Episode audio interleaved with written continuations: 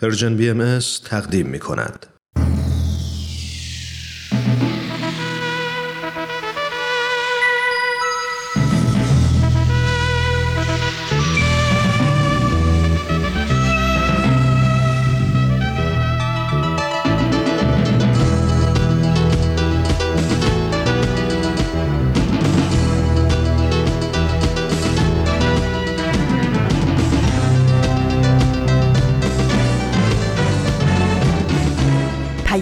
دوست.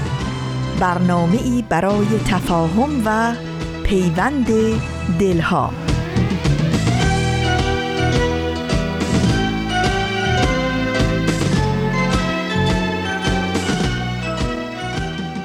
این یه پادکسته. پادکست هفت.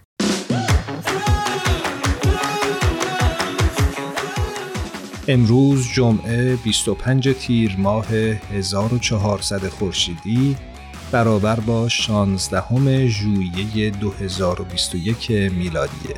این 63 ومین قسمت از پادکست هفته.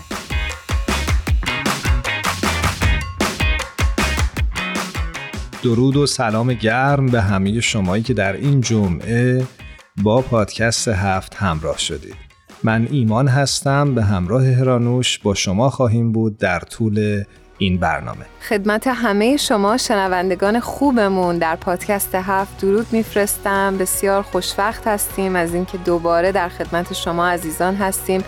امیدوارم که تا پایان برنامه بتونیم اوقات خوشی رو برای شما فراهم بکنیم.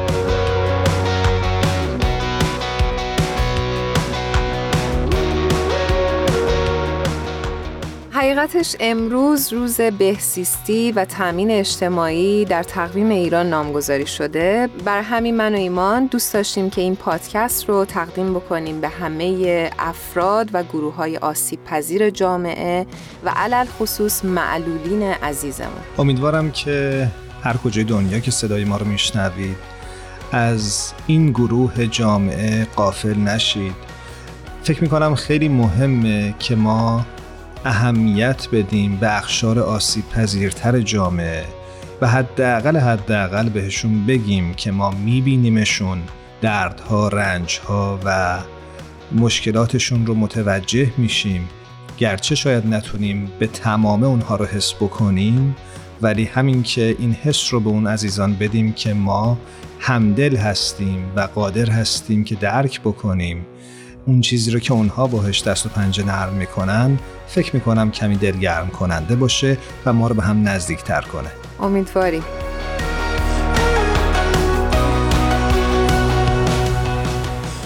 خیلی خوبه که با همدیگه یه تعریفی کلی در مورد بهسیستی داشته باشیم. حتما. مجموعی هستش هماهنگ از برنامه ها و فعالیت هایی که زیر نظر یا کمک دولت برای بهبود زندگی افراد و گروه های آسیب پذیر جامعه انجام میشه. مرسی که تعریف بهسیستی رو گفتی. فکر می‌کنم یه نکته رو هم از اینجا به بعد پادکست بهش توجه بکنیم و اون این که در فرهنگ جامعه ایران و شاید فارسی زبان ها ناتوانی یا کمتوانی معمولا مترادف شده با مفهوم معلولیت.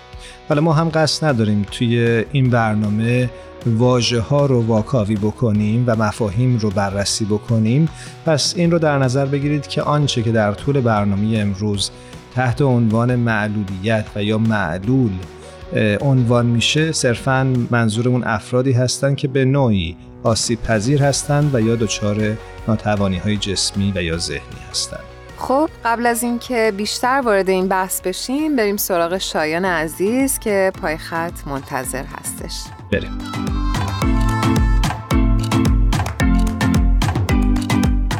شنونده های خوبمون. شایان عزیز رو روی خط داریم. بسیار خوشحالیم از اینکه دعوت ما رو دوباره پذیرفته و بهش خوش آمد میگیم. شایان جان درود بر تو. خوش اومدی. مرسی از دعوتتون. خیلی خوشحالم که یک بار دیگه در کنار شما در بخش هنری پادکست هفت هستم. شایان منم به درود میگم. خوشحالم که صدا تو دوباره میشنوم. مرسی ایمان جان منم همینطور. خب امروز برامون چی همراه آوردی؟ امروز معرفی یه فیلمی رو دارم که مطمئنم خیلی از شنونده های عزیزمون این فیلم رو دیدن به خاطر اینکه این فیلم یکی از بهترین و مهمترین فیلم های تاریخ سینمای ایران بوده و از اکرانش هم یه دو سه سالی میگذره. فیلم متری شیش از آقای سعید روستایی. بله فیلم بسیار عالی. و دردناک. بله متاسفانه. برای اون دسته از شنونده هایی که متری شیش رو ندیدم باید بگم این فیلم در سال 1397 به کارگردانی و نویسندگی سعید روستایی و با تهیه کنندگی سید جمال سالاتیان ساخته شد. متری شیش برای اولین بار توی سی و هفتمین دوره جشنواره فجر روی پرده رفت و موفق شد برنده سیمرغ بلورین بهترین فیلم از نگاه تماشاگران بشه. خیلی جالبه که بدونید اسم فیلم هم از یکی از سکانس ها برگرفته شده که توش یکی از شخصیت های فیلم توی دادگاه میگه که کفن برادرم رو متری شیش و نیم خریدم. بسیار جالب. شایان جان یه خواهش دارم. می‌خواستم داستان فیلم رو بدون اینکه کل فیلم لو بره برامون یه کوچولو ازش بگی. بله حتما. یه نقد خیلی جالب از خانم میشل فاجی که یک منتقد ایتالیایی خوندم که نقدش رو با یه جمله از نیچه آغاز می‌کنن میگه که وقتی خونه تو آتیشه آدما غذاشون رو فراموش می‌کنن. ولی یه سری آدما همون غذا رو توی خاکستر می‌خورن. میشل میگه با وجود مجازات هایی که برای مبارزه با مواد مخدر در نظر گرفته شده بازم آمار و ارقام نشون میده که تولید این مواد مخدر توی چند سال اخیر افزایش داشته. و فیلم متری شیش و نیم هم همین موضوع رو بررسی می‌کنه. در کل سعید روستایی توی فیلم هیچ تلاشی برای کمتر شدن خشونت بین پلیس و قاچاقچی مواد مخدر نکرده. هیچ طرف خاصی رو نمی‌گیره. توی فیلمش هم سعی کرده هم قطره های آب هم ماهیایی که قربانی دریا میشن رو نشون بده. چه نقد خوبی بود. می‌خواستم بگم که چه بازخوردی داشته غیر از این نقدی که خوندی در بین منتقدین این فیلم. بله حتما. یکی از نقاط قوت این فیلم نگاه سعید روستایی توی فیلم مسئله اعتیاده که تلفیق خیلی جالب از یه درام اجتماعی و یه فیلم پلیسی ساخته. ولی واقعا نباید این فیلم رو با بقیه فیلم های پلیسی سینما ایران مقایسه کنیم. چون متری شیش از اون فیلمایی که میشه توی بهترین سینماهای دنیا پیداش کرد و با دیدنش ازش لذت برد. یه مورد دیگه درباره متری شیش و نیم اینه که با اینکه این فیلم داره جدال خوبی با بدی رو نشون میده ولی شخصیتایی که دارن این نقش رو بازی می‌کنن هر دوشون خاکستریان. یعنی رنگ سیاه و سفیدی وجود نداره. مثلا بازی درجه یک پیمان مادی در نقش سمد مخاطب رو با یه پلیسی آشنا می‌کنن که قبلا توی سینمای ایران هیچ وقت دیده نشده. سمت که شخصیت محوری فیلم رو هم داره یه پلیس سختگیره و همیشه جلوتر از شخصیت بد داستانه ولی در کنارش مشکل خانوادگی حادی داره و توی کار شدیدن نیاز به ترفی داره. از اون طرف هم ناصر با بازی دیدنی نوید محمدزاده که با همه نفرتی که نسبت به خودش تو دل بیننده می‌سازه یه سری ویژگی و اخلاق خوبم توی ذاتش داره که به وجودشون افتخار می‌کنه. در کل تقابل این دو شخصیت با هم کشمکش اصلی فیلم رو ایجاد کرده ازت ممنونم شایان جان. خیلی خیلی لطف کردی. خوشحال شدیم صداتو شنیدیم. حتما هم اگر این فیلم رو ندیدید تماشا بکنید. من فکر می‌کنم خودم دوباره این فیلم رو حتما ببینم. خواهش می‌کنم. من معذرت می‌خوام که ذره بیش از حد توضیح دادم ولی درخواستم اینه که به صحبت من بسنده نکنن شنونده های عزیزی که این فیلم رو ندیدن و حتما برن و این فیلم رو ببینن و ازش لذت ببرن. شایان جان خیلی متشکریم ازت. مرسی از انتخابی که کردی تا هفته های آینده. خدا نگهدار. خواهش می‌کنم. خدا نگهدار.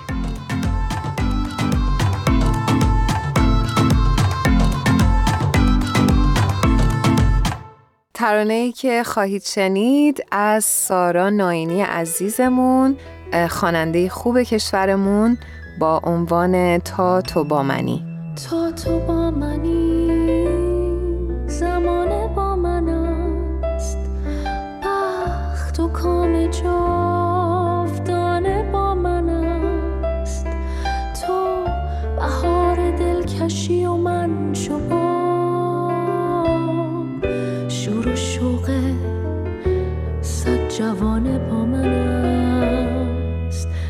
تو با منی. زمانه با من است. بخت و کام جاودانه با من است. تو بهار دلکشی و من چوبان. شور و شوق صد جوانه با من است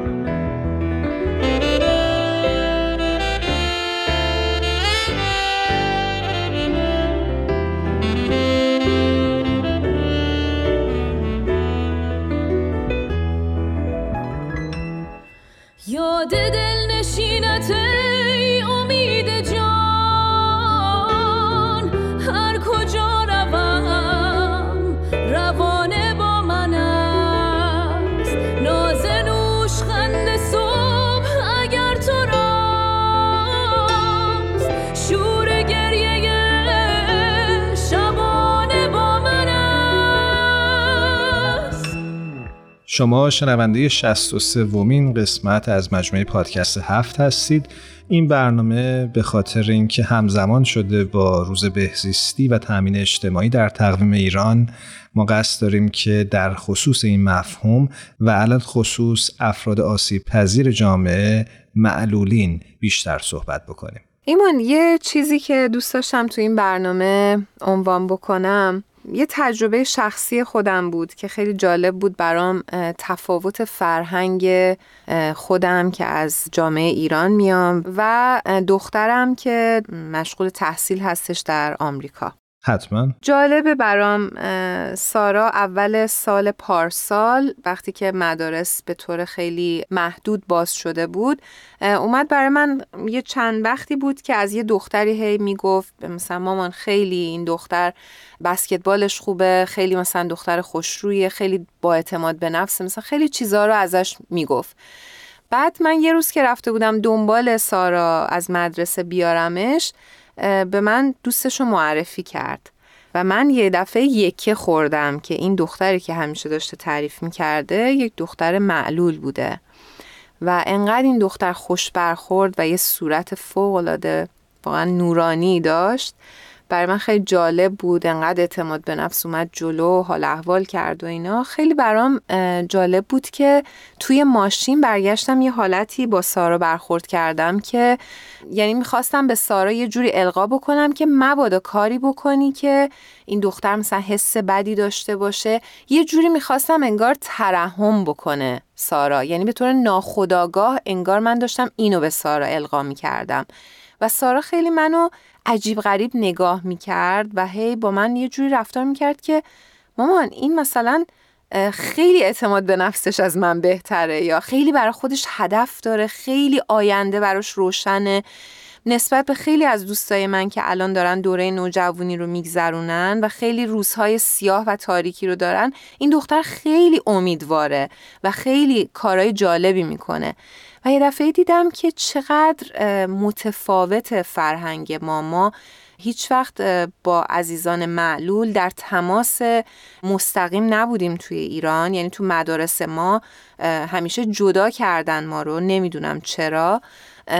ولی دیدم که اینجا چقدر خوبه که همه بچه ها با همدیگه به طور یکسان در یک جا تحصیل می‌کنن و احساس کردم که چقدر بچه هایی که غیر معلول هستن نگاه یکسانی دارن به این قضیه و خیلی برام عجیب و جالب بود.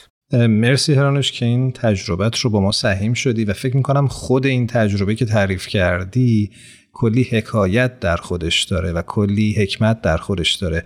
چرا که همونجوری که اشاره کردی این جدا نکردن و به حاشیه نروندن افرادی که دچار کمتوانی یا ناتوانی جسمی هستند کمک می‌کنه که اونها خودشون رو جدا از جامعه نبینند و در راه پویایی خودشون و در راه تلاش برای به دست آوردن و رسیدن به اهدافشون همونقدر اعتماد به نفس و امید داشته باشند که افراد عادی دارند. و مرسی که این رو مطرح کردی و فکر می‌کنم این خودش می‌تونه راهگشا باشه. ای کاش در مملکت ما ایران هم نوعی برنامه ریزی بکنن مسئولین که این بچه ها این فرصت ها رو به صورت برابر با دیگران داشته باشن. کاملا. خب برای بخش بعدی برنامه از یه مهمان ویژه دعوت کردیم که یک تجربه دست اول از زندگی و تعامل با افرادی که دچار نوعی ناتوانی و اختلال هستند رو برامون تعریف کنه. ایرانوش اگه موافقی بیشتر از این آقای کامبیز توانا رو روی خط نگه نداریم. بله بریم باشون صحبت بکنیم. من خیلی مشتاق هستم که ایشون رو روی خط بیاریم. بریم.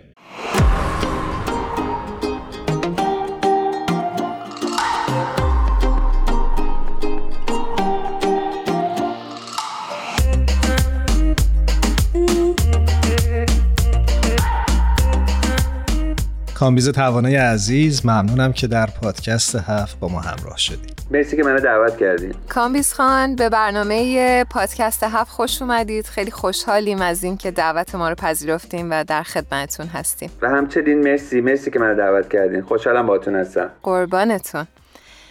برای اون دسته از شنوندگان عزیزمون که آقای کامبیز توانا رو نمی‌شناسن ایشون خبرنگار مستقر در واشنگتن هستند و همچنین پدر دو فرزند در طیف اختلال آتیستیک هستند و ما امروز افتخار این رو داریم که در خدمتشون باشیم برنامه امروز ما به مناسبت روز بهسیستی و تامین اجتماعی در ایران اختصاص داره به وضعیت افرادی که به نوعی نیازمند کمک و شاید توجه بیشتر برای ادامه زندگی هستند. کامیز جان همونجوری که هرانوش اشاره کرد یکی از انواع ناتوانی های جسمی و ذهنی در حیطه همین بیماری های اوتیزم تعریف میشه و شما به عنوان کسی که پدر دو فرزند اوتیستیک هست و هر روزه با این بیماری یا به نوعی اختلال تعامل داری و درگیرش هستی و داری زندگی می‌کنی باهاش می‌خواستم قبل از هر چیز برام بگی که اصلا اختلال اوتیزم چی هست و چطور تعریف میشه. تا بعد بتونیم وارد مسائل و چالش های پیرامون این داستان بشیم. اوتیسم اگر بخوام بهترین تعریفی که من ازش همیشه دارم و اگر که مطرح بشه می‌کنم به ملت میگم که چون همه الان تقریبا با کامپیوتر کار می‌کنم میگم که فکر کنین که شما یه کامپیوتر دارین مثل سیستم عامل اپل مکبوک داره کار می‌کنه. حالا فکر کنین که یه نفر این وسط شروع می‌کنه با یه سیستم عامل متفاوت کار کردن مثل PC یا ویندوز که کار می‌کنه. اوتیسم یه نوع سیستم عامل هست برای مغز که کاملا همه چی رو عوض می‌کنه. کاری هم که اوتیسم انجام میده اینه که اولا که اوتیسم خیلی گسترده است برای همین بهش میگن طیف یعنی عنوان دقیقش هست Autism Spectrum Disorder یعنی طیف اختلال اوتیسم. به خاطر اینکه بخشش انقدر گسترده است نمی‌تونن دقیقا محدودش کنن. ولی اگه به خاطر دقیق بخوایم بگیم اون بخشی که مغز نیاز داره برای درک و فهم ارتباط اجتماعی و اینکه کمک بکنه تو بفهمی که بتونی ارتباط اجتماعی داری اون بخش رو می‌بره زیر سوال. وقتی اون بخش توی مغز کار نمی‌کنه اتفاقی که میفته یا اون درست به قول معروف تکامل یا رشد خودش رو نداشته باشه این اتفاق میفته که شما برای اینکه با کسی با بقیه با محیط اطراف در تماس باشین باید یه سری واکنش نشون بدین. مثلا اگه صدا میشنوین سرتون رو باید برگردونین به قاعدتا همه همه کار می‌کنن اینا. اوتیسم باعث میشه که این کل این قضیه به هم بریزه. ممکنه یه بچه اوتیستیک نشسته باشه یه سر صدای حسابی ولی اصلا مهم نیست براش. دنیای خودش کاملا. همچنین که ما نگاه می‌کنیم با چشم برای که بتونیم بفهمیم که طرف مقابل چی داره میگه یا صورتش چی رو نشون میده و ما باید به اون چه واکنشی بدیم این متوجه نمیشن. برای همه دقت کنین ارتباط مستقیم برقرار نمی‌کنین چشاتشون میره به سمت دیگه. و البته بخش دیگه هم که موقع اختلال قرار می‌گیره بخش ارتباط گفتاریه یعنی شنیدن و صحبت کردن. و یه مقداری هم به بخشی هست بهش میگن موتور اسکیل مغز که شما یه سری حرکت ها رو باید داشته باشین توی دست و پا برای که عضلات کوردینیت کنن که تو بتونید تعادل رو حفظ کنی یه سری کاری که دقت می‌خواد انجام بدی مثل قیچی اینا اینو باعث میشه که این عضلات هم نتونن به اون رشدشون برسن. در نتیجه طیفش متفاوته توی افراد مختلف. ولی اتفاقی که میفته اینه که اون بخش ارتباط اجتماعی و نیازهایی که لازم داره مغز برای ارتباط اجتماعی اون رو همه رو تحت شعار قرار میده. خیلی ممنون از توضیحتون. خیلی برام جالبه بدونم که در دوران کرونا و وقتی این بیماری اومد بالاخره این افراد شرایطشون تغییر کرد. با چه چالش های شما روبرو بودین؟ بالا قضیه تعطیلی ها و محدود شدن فعالیت ها و اینا برای خود ما هم که تقریبا نرمال محسوب میشیم سخته. یعنی اینکه از همه جا بریده بشه آدم یه دفعه. ولی به حال ما یه جورایی کنار میایم باش. اونایی که توی اختلاف اوتیس هستن توی روش های آموزشی به این نتیجه رسیدن یعنی توی این مدت که اینا به یک روتین و یه برنامه نیاز دارن که اینو باید نگهش داری و این روتین و برنامه به اینا کمک می‌کنه که یه نظمی رو دنبال کنن در زندگی. مثل اینکه هر روز صبح بلندشن آمادهشن برن مدرسه هر سری برنامه که می‌تونن داشته باشن. من برای مثال مدرسه بچه های من پسر من الان 19 ساله و 17 ساله هستن. پسر 19 ساله من در طیف فعالتر اوتیسم یعنی می‌تونه صحبت کنه و حرف زدن رو انجام میده. کوچیکتره نه nonverbal حرف نمی‌زنه ارتباطش با چند تا کلمه است که می‌دونه چند تا sign language چند تا زبان اشاره که استفاده می‌کنه و یه دستگاهی که استفاده می‌کنه برای گفتگو. اتفاقی که افتاد برای هر دو شد این بود که تقریبا هرچی روتین داشتن از بین رفت. یعنی مدارس تعطیل شد. مدارس که تعطیل شد که خب اون یه بخش بزرگ برنامه روزانهشون از بین رفت. بعد تمام کارهای دیگه هم که می‌کردن تعطیل شد. یعنی اینا یه جیمی می‌رفتن یه وقتایی فعالیت فیزیکی که داشته باشن یه باشگاهی. اونم بسته شد. استخ می‌رفتیم به عنوان فان و تفریح اونم بسته شد. تقریبا هر جا می‌رفتیم بسته شد. تقریبا اینا هیچ کاری نداشتن بکنه یعنی فقط صبح تا شب تو خونه بودن. حالا پسر بزرگی من یه مقداری وضعش فرق می‌کنه چون مثلا اون با ما حرف می‌زنه کتاب می‌خونه فیلم می‌بینه بازی می‌کنه با دوستاش حرف می‌زنه. اون یه مقداری می‌تونه سر خودش گرم کنه رد روز کوچیکتره نه نه دوستی نه ارتباطی نه چیزی. و یه اتفاق دیگه هم افتاد این بود که ما هم آزاد نبودیم که از صبح تا شب بهش برسیم. یعنی اگر که مثلا هیچی هم نداشت اینجوری هم نبود که ما, بتونیم مثلا بیرونی ببریم پارکی ببریم یه فعالیتی باش بکنیم. ما هم من و همسرم هم هر دوتامون کار می‌کنیم از تو خونه. یعنی کارمون که تعطیل نشده بود کار رو بعد انجام می‌دادیم. هر دوتاشون البته تا یه حدی هم نشونه افسردگی داشتن توشون. همین که گوشه گیرتر شدن هم یه مقداری هم که طاقتشون اومد پایین مداراشون کم شد صبرشون کم شد. پسر کوچکترم که حتی رفتارهای خشن هم شروع کرد نشون دادن. چون واقعا حوصلش سر میره. یعنی هیچ کاری هم نمی‌تونه بکنه. ما هم نمی‌تونیم از صبح تا شب بلش کنیم. ما مجبوریم کارمون رو بکنیم. اونم نمی‌تونیم بذاریمش جایی. تقریبا این تعطیلی مدرسه 14 ماه طول کشید. 14 ماهی که طول کشید به ما فوق العاده سخت گذشت. فوق العاده سخت گذشت. یعنی سر کله زدن با بچه. آروم کردنش راضی نگه داشتنش در اینی که کارم داری می‌کنی حتما. به خب کارهای خونم باید برسی به کارهای خودت باید برسی. یعنی من در بهترین حالتش بتونم در طول روز ساکتش نگه دارم که کارم که تموم شد سوارش کنم بگم خب بریم یه جایی بگردیم بریم یه چیزی خرید کنیم اینه اونم فعالیت ها محدوده خیلی کار زیادی نمی‌تونستیم بکنیم. من پارسال یه استخر بادی گرفتم کوچیک یعنی استخری مثل حوز میمونه که فقط توی حیات خونه باشه اینا بی خود برن توش آب بازی کنن چون استخر رو گرفته بودن اصلا کلا. یعنی تابستون پارسال تقریبا هیچ گونه فعالیتی نداشتن انجام بدن. این خیلی هزینه سنگینی داشت برای ما. یعنی هم من هم همسرم تقریبا ما کسی هم نداریم اینجا. یعنی از این شانس هم برخوردار نیستیم. بعضی هستن که خانواده خانواده نزدیک دارن می‌تونن کمک بگیرن. ما تقریبا این هم نداریم. هم خودمون هستیم خودمون همینه که هست.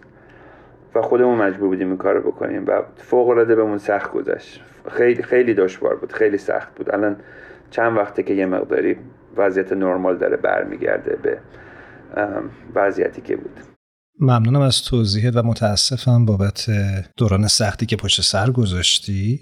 فکر می‌کنم خوب باشه که به ما و شنونده هایی که این برنامه رو میشنون بگی که خانواده هایی که در شرایط مشابه هستند چه می‌توانند بکنند برای کمک به این بچه ها اگر کسی توی حوزه زندگی اجتماعیش دوست فامیل کسی رو دارن که با مسئله مشابه اونی که من هستم درگیره بپرسن چیکار می‌تونن بکنن براشون و هر کاری می‌تونن انجام بدن.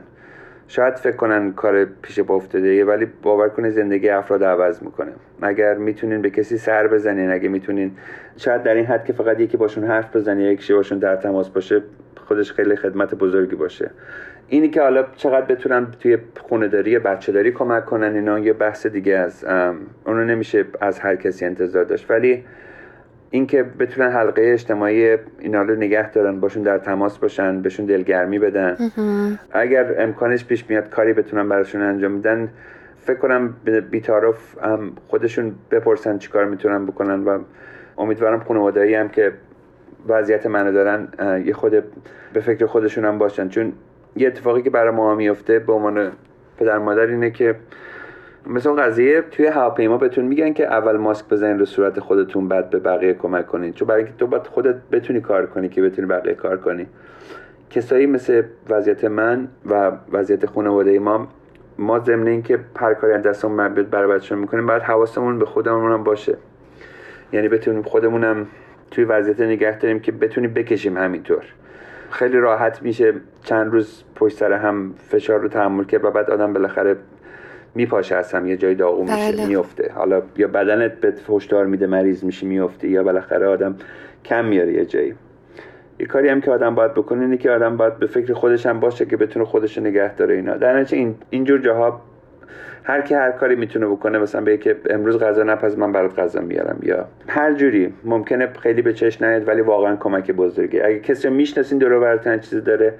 بپرسین ازشون چیکار میشه براشون کرد و هر کاری هم باشه حتی پیش به افتاده خیلی کمک بزرگی براشون محسوب میشه. خیلی تحت تاثیر قرار گرفتم و داشتم فکر می‌کردم که همطور که اشاره کردین کلا در این دنیا و در این روزهای سخت و در این زندگی سخت کارهای کوچیکه که خیلی می‌تونه به داد آدم برسه. ما همش فکر می‌کنیم که همش باید اتفاقای خیلی بزرگ بیفته ولی کارهای کوچیک می‌تونه زندگی آدم رو عوض بکنه و خیلی بیشتر باید به فکر همدیگه باشیم و خیلی ممنون از صحبت خوبتون و راهنماییایی که کردین. من در آخر می‌خواستم ازتون یه سوال کلی بپرسم که وضعیت افراد اوتیستیک در ایران چطور هست و با چه چالش های اونها روبرو هستن؟ من همیشه به عنوان خیلی باز هم صحبت می‌کنم در اوتیسم هم با خانواده در تماس هستم یا اونا با من در تماس هستن می‌پرسن اینا. این قضیه بستن و ایزوله کردن تقریبا برای همه همین تاثیر داشته که برای منم داشته. یعنی من با هر کی صحبت می‌کردم اینی که حداقلایی که داشتن بسته شده و از دست دادن واقعا اون رو اذیت کرده. یه مثال کوچیک براتون می‌زنم پسر 17 ساله من یه وقتایی عصبانی که میشه مشت میکوبه توی دیوار و خب زورش هم زیاد الان 17 سالشه اینا دیوار سوراخ می‌کنه هر جا این کارو می‌کنه. ما همین دو ماه پیش آوردیم یه نفره که کل این سوراخ رو انجام بده اینا. درست کردش اینا. فکر کنم دو هفته هم نشد. دوباره زد یه سری جای دیگر از بین برده اینا. اینو تقریبا همه جا داریم اتفاقی که براشون میفته اینا. توی ایران در تماس هستم. می‌دونم که همین قضایی بسته شدن اذیتشون کرده. دسترسی نداشتن به جاهایی برای تخلیه انرژی. یعنی حالا اصلا اوتیسم رو بذارین کنار. شما خودتون یه آدمی هستین که توی محیطی نشستین و یه سری فعالیت باید داشته باشین دیگه. اگه فعالیت نکنین که آدم خب با هزار تا مشکل روبرو میشه. باید یه کاری انجام بدیم باش. بالاخره در طول روز حالا چه کار خونه باشه چه پخت و پز باشه چه کار اداری باشه چه لباس شستن باشه چه کار خونه باشه بالاخره آدم دست سرش به کاری گرمه. شما وقتی تنها فعالیت یه بچه که مثل همین مدرسه رفتن یا بیرون رفتن یا همین داشتن فعالیت اجتماعی ازش می‌گیرین هیچ انتخاب دیگه ای بهش نمیدین غیر از این رفتارهایی که داره انجام میده. چون اونم به نوبه خودش تحت فشار خب چیکار کنه؟ درسته. نمیشه بهش خورده گرفت که تو چرا این کارو می‌کنی؟ اون میگه که چه شانسی به من دادین که انتظار دیگه ای از هم دارین.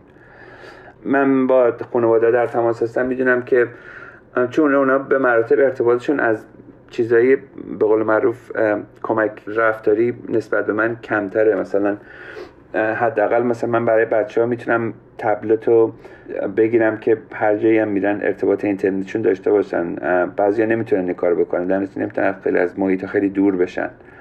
این باعث شده که خیلی خیلی تمام بچههایی که توی طیف اوتیس هستن و یه سری پیشرفته داشتن که کار خیلی سخت و با کار تیمی کمک خانواده و معلم و اینا به دست میاد همه اینا پس رفت کنه توی این مدت. و این خیلی خیلی ضرر بسیار بزرگی زده. تا اونجا که من در تماس هستم خانواده ها شرایطی مثل من دارن و این وضعیتی که برای تعطیلی کووید پیش اومد این حالا حالا مونده تا ضررهای بزرگی زده خودش نشون بده. این تازه اول کار اینا. ممنونم از توضیحت کامیز خان ما در آخر این برنامه همیشه رسم داریم از دوستان عزیزمون و مهمانان عزیزمون درخواست بکنیم که یک آهنگ و یا یه ترانه ای رو تقدیم شنونده های خوبمون بکنن شما چه ترانه ای رو انتخاب می‌کنین؟ اگه بخوام چیزی رو تقدیم کنم به عنوان ترانه مطرب محتاب رو از شهرام ناظری هست که با گروه تنبور شمس اجرا کرد. بسیار عالی. قبل از اینکه این ترانه رو بشنویم یک بار دیگه ازت تشکر می‌کنم و امیدوارم که روزهایی که در پیش رو داری بهتر از روزهایی که پشت سر گذاشتی باشه متشکرم. مرسی. ممنونم. امیدوارم که شرایط همین جور رفته رفته براتون بهتر بشه و بر وفق مرادتون باشه. خیلی سپاسگزاریم ازتون. روز و روزگارتون خوش باشه. ممنون. اینشالله برای همه اینطوری باشه. مرسی از شما. مطرب محتاب آنچه شنیدی بگو. آنچه شنیدی بگو. ما همگان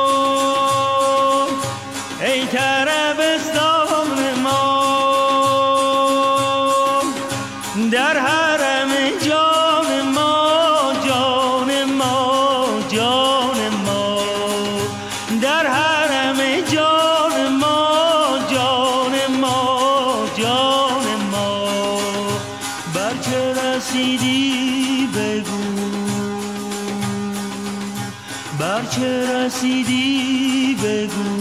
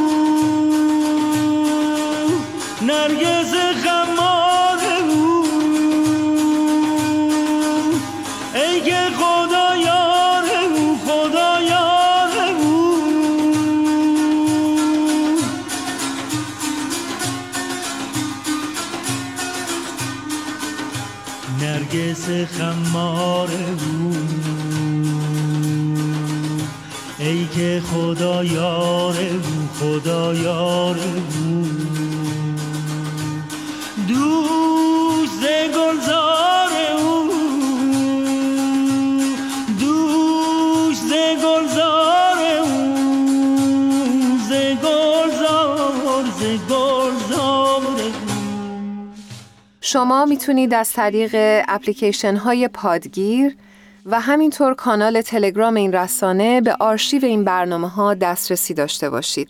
کافیه که نام Persian BMS رو جستجو کنید. هرانوش توی این فرصت کوتاهی که داریم خوب اشاره بکنیم به برخی از وظایف سازمان بهزیستی در کشورها و به خصوص ایران.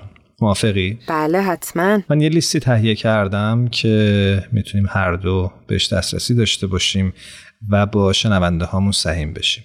اولیشو من می‌خونم بعد تو لطفا یه خورده ادامه بده و یه چند موردی رو حتما روش صحبت بکنیم که فکر می‌کنم خیلی اهمیت داره. اولین نکته حمایت از خانواده های بی سرپرست و نیازمند و ارائه خدمات مختلف به اونهاست. و فکر می‌کنم که این از اساسی ترین و پایه‌ای ترین خدماتیه که هر نهاد دولتی و یا هر نهاد مسئولی بایستی در نظر داشته باشه تا بتونه حداقلی از رفاه رو در جامعه فراهم کنه دومین مورد خیلی جالبه به نظرم و اون ارائه خدمات مختلف به عموم کودکان و نوجوانان هستش. سومی حمایت و نگهداری از کودکان و اطفال بی سرپرسته و فکر می‌کنم که خیلی واضحه که اگه چنین اتفاقی نیفته چقدر جامعه و کودکان به خصوص می‌تونن دچار آسیب های جبران ناپذیری بشن. مورد چهارم ساماندهی، حمایت و نگهداری از کودکان خیابانی هست که امیدواریم در ایران بیشتر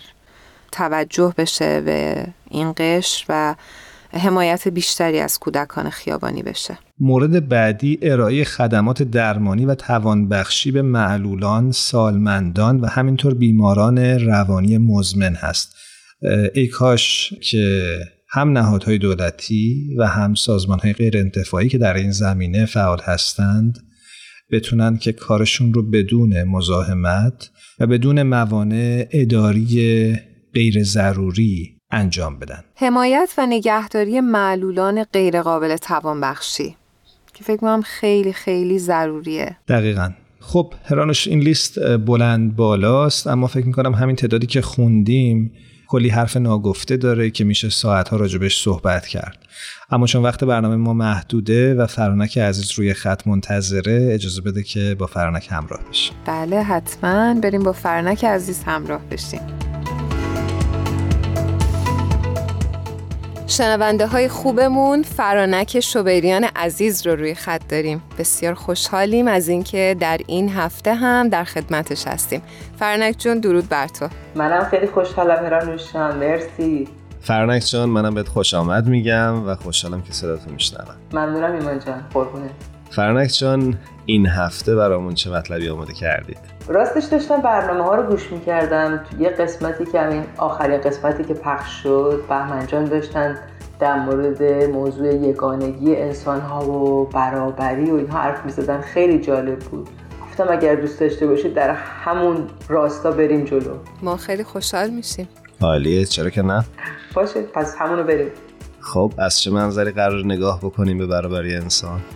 بهمن خیلی خوب مثال زد از اون مثالی که صحبت کرد که تو کلاسشون یاد گرفته بودن که از نظر علمی بررسی کرده بودن و تاریخی و همه اینها منم یه داشتم مطلبی میخوندم که نوشته بود که از نظر علمی ثابت شده هست که انسان ها هیچ برتری به هم ندارن که ریشه واحد دارن کمان که مثلا میگن بیگ بنگ اتفاق افتاده و تمام سیاره ها و بعد تمام خلقت و همه اینا یک ریشه واحد طبیعی داره و خلق شده. و اتفاقا برتری یک چیز غیر علمیه. یعنی این برای من خیلی جالب بود که هیچ دلیل علمی و از طرف دیگر هیچ دلیل روحانی هم وجود نداره برای برتری. توی آثار و الواح الهی هم که نگاه بکنید همین بیان رو می‌بینید که مثلا همه انسان ها از روح خداوند خلق شدن. صورت و مثال الهی هستن. همه بدون استثناء حالا هر کی هر باوری داره هم مثلا استثنا نگذاشتن که همه انسان ها اون قابلیت و به مایه اولیه‌شون واحد هست. پس دیگه اصلا برتری وجود نداره. و این خیلی برای من جالب بود در ادامه اون مثالی که بهمن جان تجربه که بهمن جان از کلاسشون گفتن خیلی برای من جالب بود. درسته. واقعا تجربه بی‌نظیری بود. فکر می‌کنم.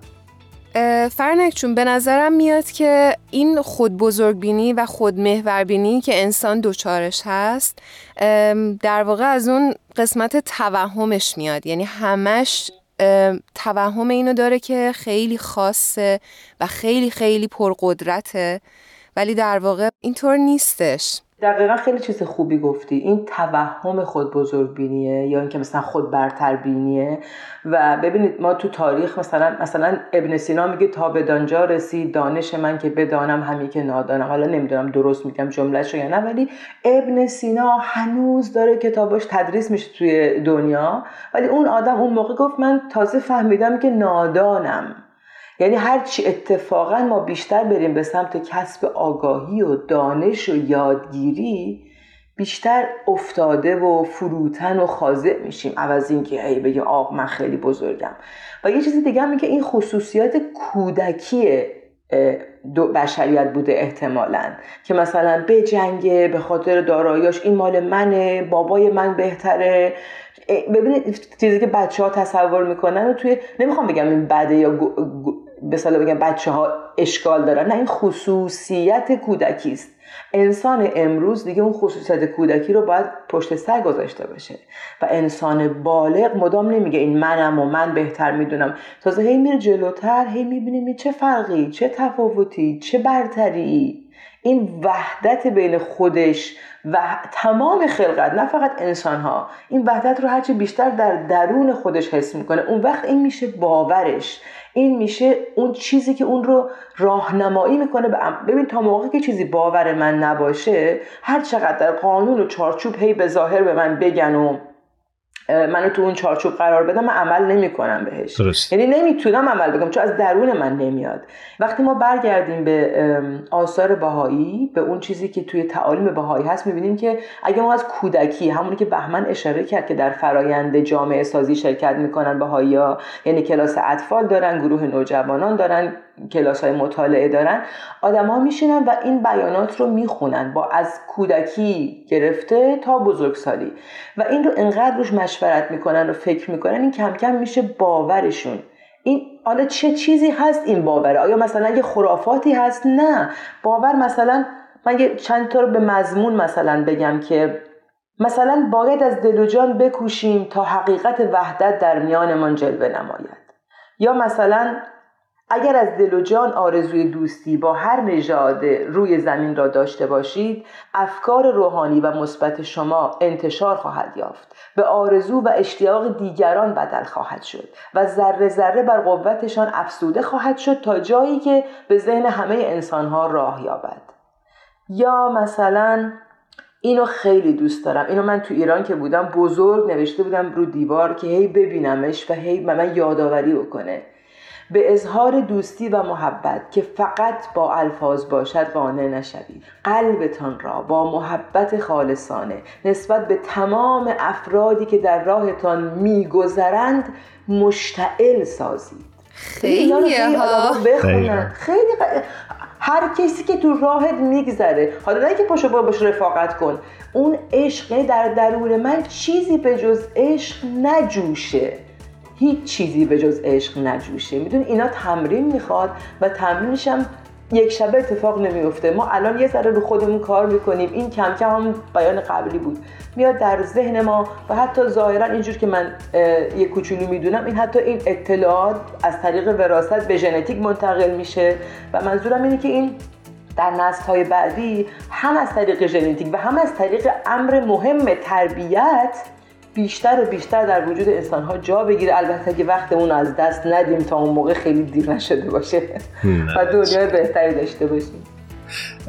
یه نکته رو دوست دارم اینجا اضافه بکنم به صحبت خوبتون و مثال هایی که از بیانات و آثار باهایی آوردید. فکر می‌کنم همه ادیان اگر ما به آموزه هاشون دقت بیشتری بکنیم همه در اساس عقاید و تعالیم مشابهی رو ترویج می‌کنن که اگر درست اجرا بشه ما رو به هم نزدیکتر می‌کنه به جای اینکه ما رو از هم دورتر کنه. کاملا موافقم. کاملا موافقم و علت اختلافشون هم از بحث جداست علت اینکه ادیان مختلف ممکنه آموزه های مختلف داشته باشن چون در زمان های مختلف و مکان های مختلف برای افرادی که هنوز مثلا دوره طفولیت بشر بوده ظاهر شدن. دقیقا درست گفتید ایمان جان. ممنونم. مرسی فرنکشون ممنون. من حقیقتا خیلی خیلی لذت بردم. امیدوارم که تا دفعات آینده هر جا که هستی خوب و خوش باشی. شما هم همینطور عزیزم در پناه خدا باشید سلامت موفق و همیشه قائم به خدمت و کوشا. قربان شما. روز شبتون بخیر. وقتتون بخیر.